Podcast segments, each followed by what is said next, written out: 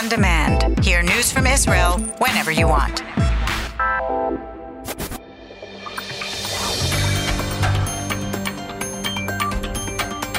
You are listening to the English language news of Kan, the Israeli Public Broadcasting Corporation.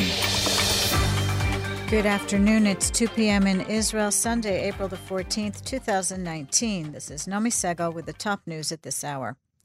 Sources in Syria say that at least 25 people were injured, most of them lightly, in a weekend strike that Damascus blamed on Israel.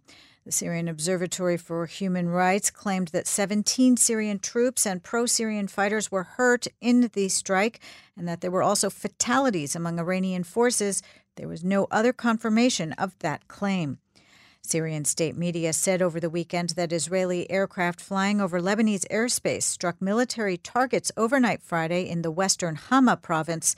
The state news agency Sana said Syrian air defenses intercepted some of the missiles.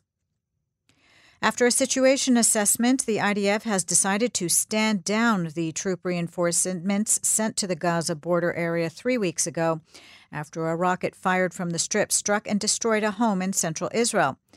The IDF forces will resume their training and operational duties. The Central Elections Committee says it views as very grave what it termed the spread of fake claims by the new right party, as if there were irregularities in the tally of double envelope votes last week, and it was barred access to overviewing the process. The committee said that immediately after the elections, representatives of the New Right Party were in touch with senior members of the Central Elections Committee regarding their claims, and the chairman of the committee, Justice Hanan Meltzer, personally granted the party representatives, in an exceptional decision, access to verify their claims. The New Right Party of Ayelet Shaked and Naftali Bennett narrowly failed to clear the electoral threshold and has been demanding a review of the double envelope votes, ballots mainly cast by soldiers. Brazil's President Jair Bolsonaro has clarified statements he made last week about the Holocaust, comments that produced a public outcry that the crimes of the Holocaust could be forgiven but not forgotten. In an explanation to Israel's ambassador to Brazil, Bolsonaro cited what he wrote in the visitor's book in Yad Vashem on his recent trip here that those who forget their past will not have a future and added that any other interpretation was a matter of those who wished to distance him from his Jewish friends. Israel's President Reuven Rivlin last night said Israel will never lend a hand to those who deny the truth or who try to make it forgotten. We will never forgive and never forget, Rivlin said. The IDF has decided against the introduction of women into combat armored corps units, despite the military last year declaring a pilot program for all female tank units a success. IDF Chief of Staff Lieutenant General Aviv Kochavi said that the Army would instead focus on integrating women into existing mixed gender combat units. An Army statement cited manpower considerations in the decision. Women currently serve in various combat capacities in the infantry, Air Force, Artillery Corps, and Special Forces. The move was quickly criticized by feminist organizations. A remand hearing was held at the Ashkelon Magistrates Court this morning for the driver of the bus that rolled into a tent at an Army tryout for the paratroopers last week, killing one of the participants, 18 year old Ron Eliyahu Oved of Palmachim. The driver, a Bedouin from the south, was waiting to transport the participants after they finished the tryout. His lawyer said that his client had parked the bus about 150 meters from the tent area, pulled up the handbrake, and left the motor running.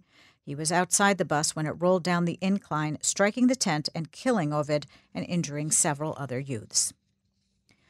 Following the Israeli spacecraft Beresheet's failure to land safely on the moon last week, SpaceIL Chairman Morris Kahn has announced he is launching Project Beresheet 2, effective immediately. We started something and we need to finish it, he said. We'll put our flag on the moon.